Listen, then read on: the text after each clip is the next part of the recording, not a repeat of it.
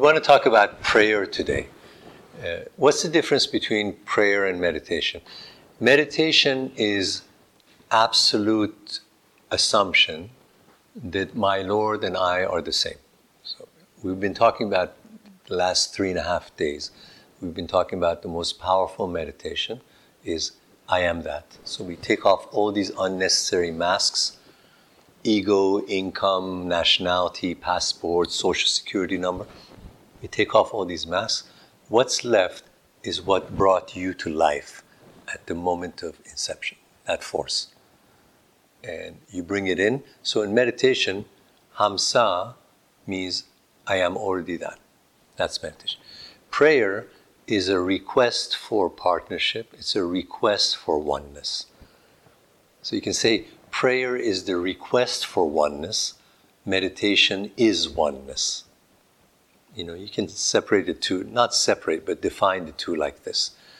In prayer, you are sending up a signal that it is my privilege to be able to associate with you and collaborate with you. And as you know, the most powerful prayer is to send thanks for the fact that you're already alive, thanks for the fact that the God force is already running through you. Uh, and you know, the vast majority of the world, when they go into prayer, they're asking for things. You know? Anything from a Rolex to girlfriend, whatever.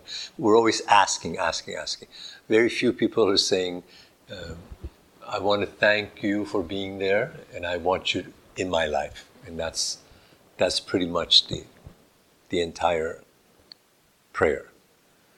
In terms of what language you use, first of all, language is not necessary because this force is made of consciousness.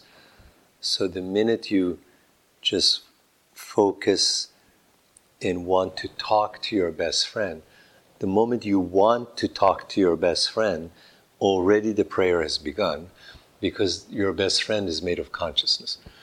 I was explaining to, to Prashad how God is described in the scriptures. It's not a man with a beard wearing a garb. There is no hell with fire burning, none of that. Yoga literally describes the God force as a pulsation of energy that is very, very attuned to you and to consciousness. In other words, the composition of your Lord is consciousness. Therefore, the minute you think of that force, that force thinks of you. There's no need for word, you know, because some people say, well, you should be respectful towards your Lord uh, when you talk. And what I'm saying is, talking is not even necessary. When you put your gaze on your heart, and you think of your best friend, already the connection is made. A prayer is made up of four components, if you think about it. Number one is having the faith that you're going to be heard. If the God force is made of consciousness, and you give it a 15% chance that your prayer will be heard, then because the God force is made of consciousness, it knows that you're only seeing a 15% chance. Therefore, the force reacts in a 15% way. You see, what quantum physics says, what is so odd about our world is that everything's coming back to you like a mirror. Everything. I went through a personal experience of this. When I was a single man living in Boston, every time I would write, because writing brings out the best in me, you know, I just feel really good. Every time I would write, and then I would go to Newbury Street to have a coffee, people would look at me, smile at me, and approach me. And this happened so many times, it was a one to one correlation. I would just need to sit down and write. My face would open up, it would be welcoming. And then if I would go to a cafe, people would approach. It was a one to one correlation. You have to see what that is in your life. What is it in you uh, that opens you up and welcomes others to come and say hello to you. There's something. There's something that you do that opens you up. Your eyes change. Uh, right now, your eyes have more light than yesterday because eyes eyes change. I would say every 10 minutes your eyes are changing. You can have fearful eyes, you can have friendly eyes. Have you ever seen smiling eyes? It's very rare, a smile in the eyes. They say there's three types of laughter. One is this, one is in the heart, and the rarest one is in the eyes. It's a rare one, smile in the eyes. So the four stages of prayer. Number one, because you're dealing with a quantum God, what you assume is going to be sent back to you. Therefore, faith. Faith is the assumption that uh, we cannot be that separated because I came from that force. That's stage one. Stage two is asking. I mean, when you're in prayer, you're asking, you might just ask to be with each other. You know, you're not maybe asking for dollars or anything, uh, you're just asking. So the second stage is asking. Third stage is listening. Listening in prayer takes a special talent. In prayer, when you're listening, you're actually listening to the sound of silence to see if you can decipher something out of silence. Sometimes, I mean, you go out to downtown and a particular incident happens, and you take that incident as the answer to your prayer or you see a newspaper article that's mentioning exactly what was in your prayer. So there, there are external events also. But if you go to your place of worship, which could be the corner of your bedroom, and you pray, when you're listening, you're actually listening to the silence of your heart. And this takes training. The ability to listen to the silence of your heart takes a lot of training because the mind is saying, well, what next? What next? What do we do next? What are we listening? You know, how long are we going to sit and listen? That's what the mind does. Sometimes at the beginning of the meditation, after we finish oming, I ask you to plug your ears and listen to the inner om. So you're, how many of you hear something powerful when you, when you do this? If you listen very hard, that sound gets very loud the inner sound of silence can get very loud. So you have faith, step one, asking, step two, listening, step three, and then step four, for the ego is the hardest. If you hear some response, step four is do you have the flexibility to follow what the voice of intuition prayer and God say back to you. Step four is really the ultimate challenge for human beings. Thy will be done. In AA, there's a lot of stress on thy will be done, right? Uh, this is because in any kind of addiction, our ego becomes, goes into denial, number one, denial of the addiction and then very stubborn and aggressive when it wants to pursue the addiction.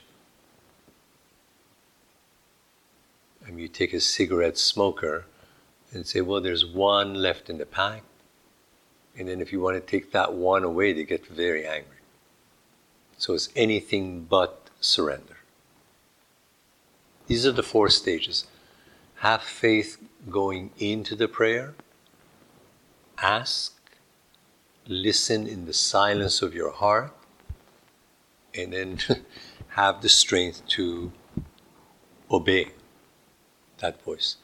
Those of you who do have an invisible best friend, and you talk to this best friend, uh, to what degree can you obey any intuition being given to you by this best friend?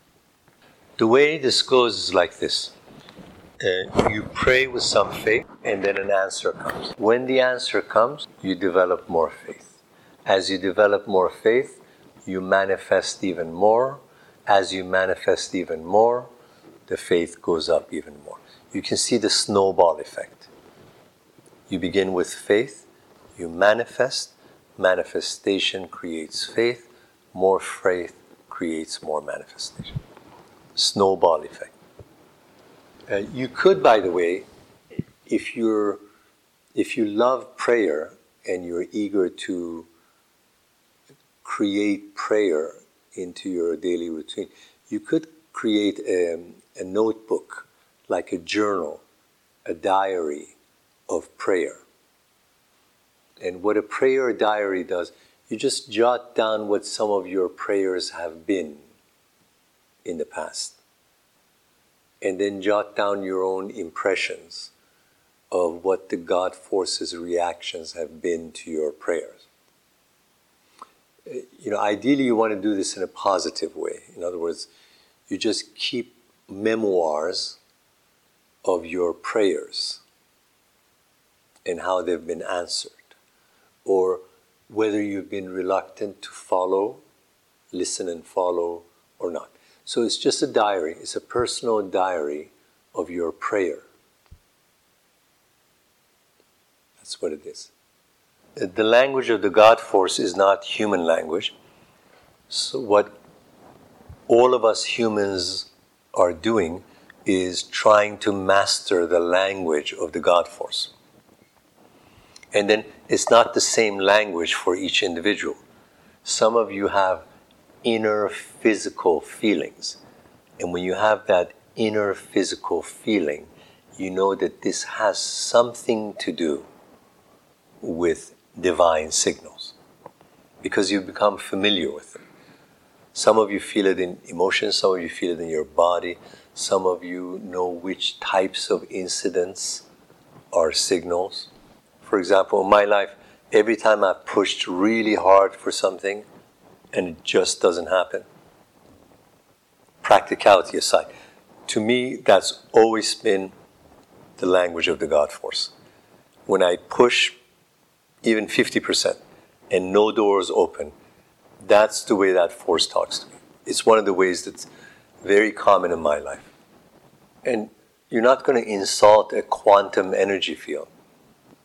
So you say, We are one, and you have no right not to answer me back. yeah, it's you. It's you talking to your own essence. What have we been doing in meditation?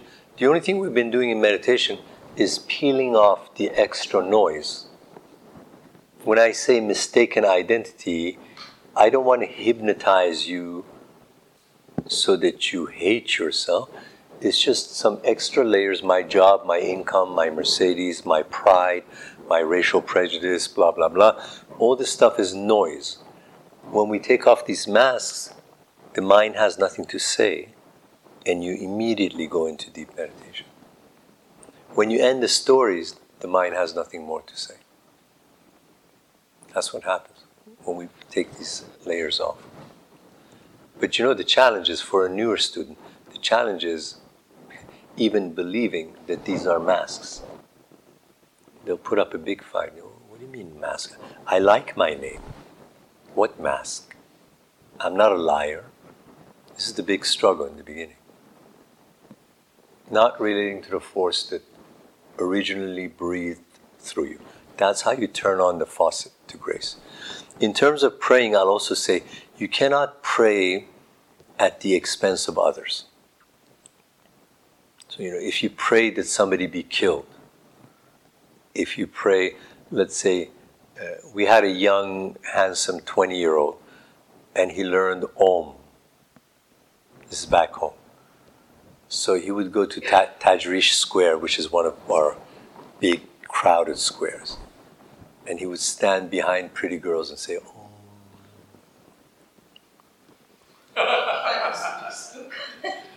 he, he, he wanted to draw them to himself. And what I'm saying is, prayer doesn't work that way because if the girl doesn't want to come to you, then your prayer is not going to force the issue. And not pray to feed the masks and the ego. In other words, if we're praying to bring, let's say, something material, if we're asking, asking, asking, we're feeding the masks instead of the essence. The purest prayer is what an honor for me to have five minutes with my source. What an honor to be able to talk. Nothing else. You know, I mean, either thanks or what an honor to have 30 seconds time that we can dialogue with each other. That would be the purest. Because there you're feeding the source. Or, what can I do for you? You know, it's like, you've done so much for me, what can I do for you? You can ask this question in meditation, by the way. You can sit in meditation and say, you know, what will Kriya Yoga do for me versus Maharishi's TM? But if you flip this around, you take off all the masks at the beginning of the session, put your forehead down, and say, like this morning, you can say, Dear Lord, what can I do for you in this meditation? You reverse things. And then you'll see your, your energy in meditation will change. Instead of looking for results of Kriya Yoga, you give yourself to the Lord through Kriya Yoga. If you get used to your purest identity, being a breath that goes in and out of you, the real essence, even beyond the name Michael. If you get start getting used to that best friend, then when you go into prayer in that identity, there'll be nothing but partnership. There's no request. It's like, oh, how great to have two minutes of complete union. So we can either ask for food and clothing, which our physical bodies need to some extent, right? We need food, shelter, clothing. So the human part of us might pray for those. Or if you want a lot of food, shelter, and clothing, plus a lot of friends and all the other wonderful things, you know, you want to turn on the tap, tap water of grace. The language is, is oneness. So in this five day workshop, I've just been emphasizing one thing change the mistaken identity and you turn on the faucet. As more water starts to come, as more grace comes, then your faith increases, then you manifest more. As you manifest more, your faith increases even more. That's the way it works.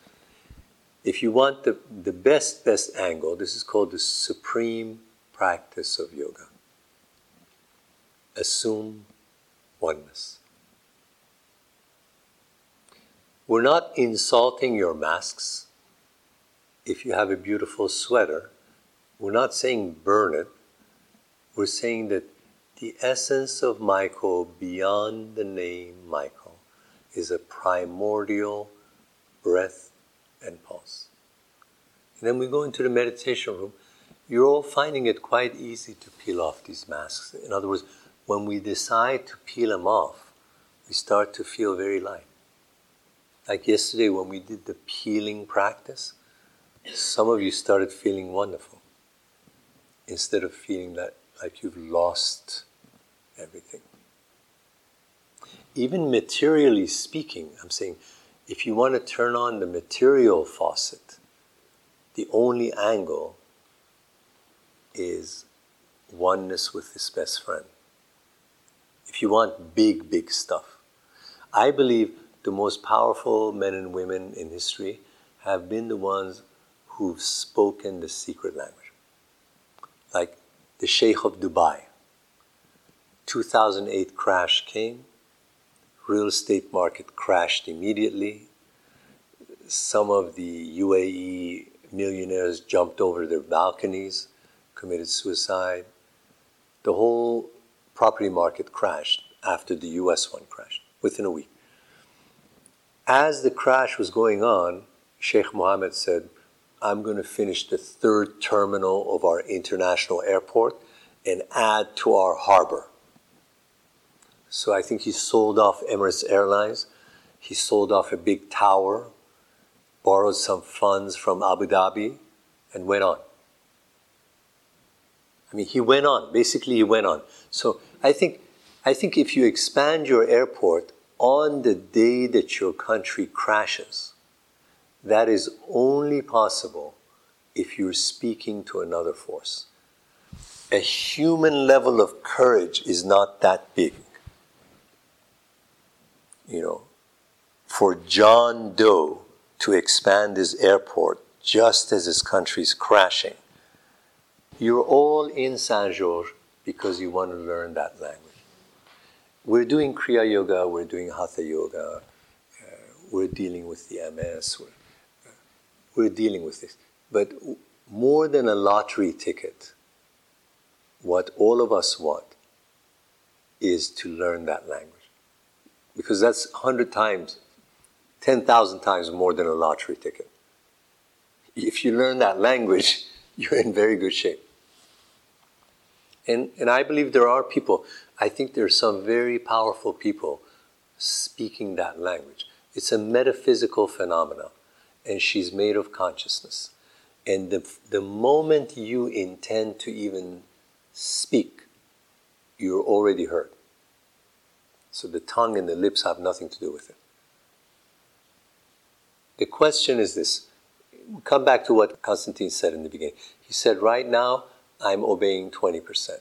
And I asked him, What will take it up to 35? He said, Well, I will hear, I will pray, I will hear, I will try some of it.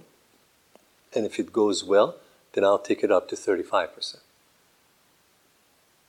So then all I'm adding, this is a very wise thing to say, all I'm adding is if you assume that it's complete consciousness, then before you test the results of your prayer, you must assume oneness and faith.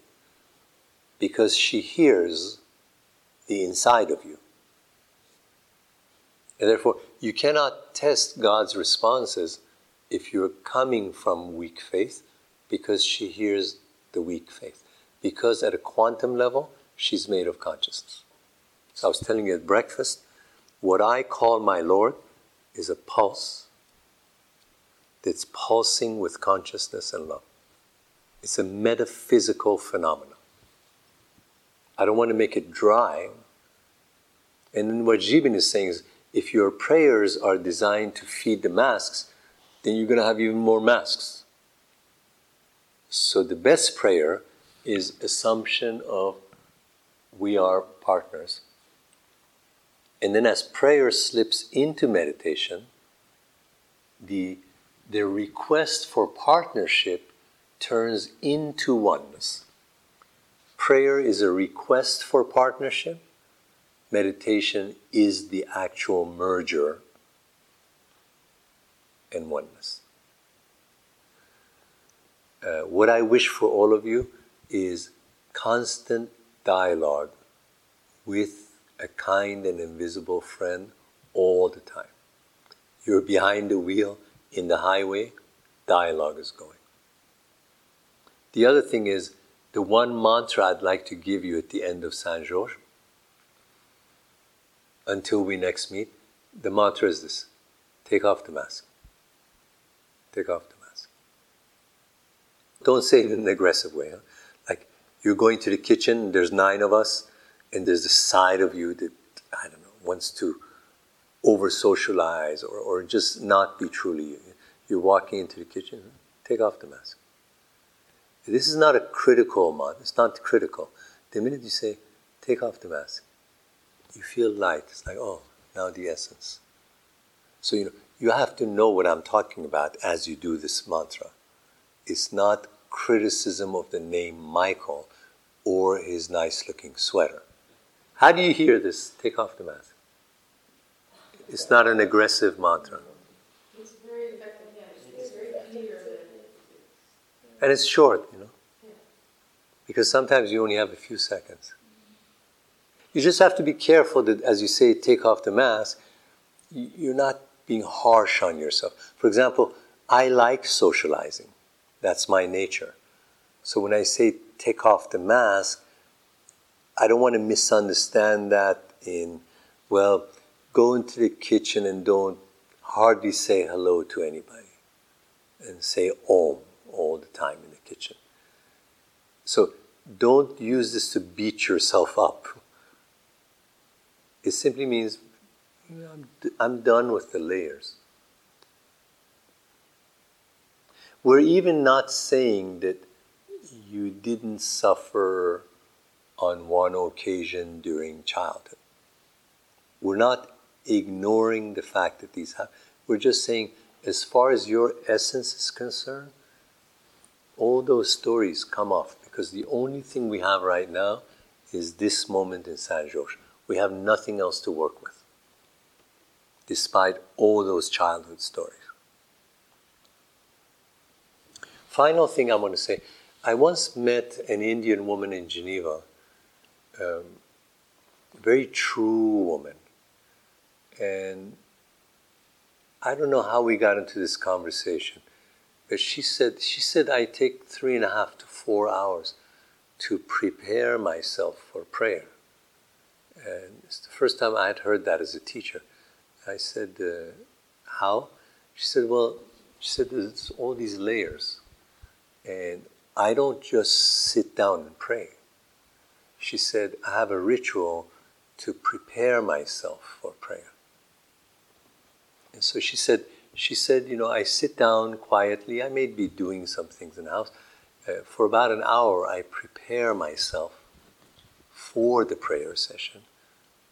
And then I sit down when I'm true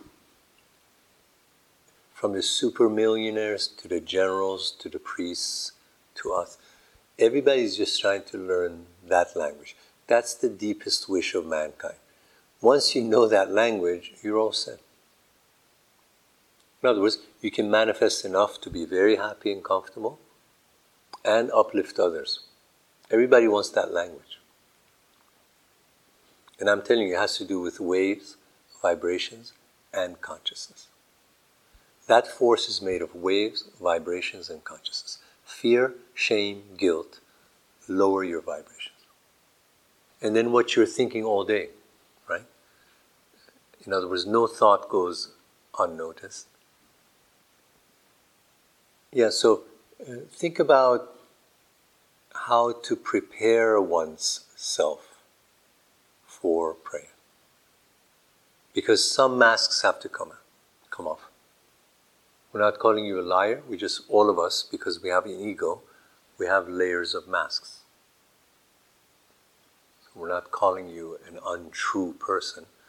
We're just saying there's no limit to how true you can become. Some of you have heard this story. I'll end this talk with this story. Padre Pio was a very, very powerful metaphysical master. He was in the Catholic Church, but he didn't have the stature of the Pope but his followers at some point were higher than the Pope. He couldn't manifest.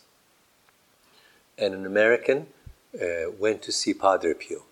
By then, there were so many people wanting to see Padre Pio that there were dormitories for people to be received. You know, because there were thousands of people wanting to. They would go on pilgrimages to see Padre Pio. And the American was told one year from today. And he stayed. He stayed one year in the dormitory, and um, the night before the audience, he got to see Padre Pio in a, in a big mass with others. That night, he packed and he was leaving back for the US. So his roommate said, Are you crazy? You just spent 364 days. Tomorrow's your day. What is this business of you leaving? He said, Today I saw that man and I realized that I'm not ready for the answers that he's about to give me. What do we mean by that? If you have, if you know a human being that is so pure, they're just like a reflection of yourself. They're just pure love, like a mirror you might say, uh, hold on, I'm going to catch you next year. Why? Because you might not be ready for the purity of that answer. It's a very touching story. He left. He said, This man is too big.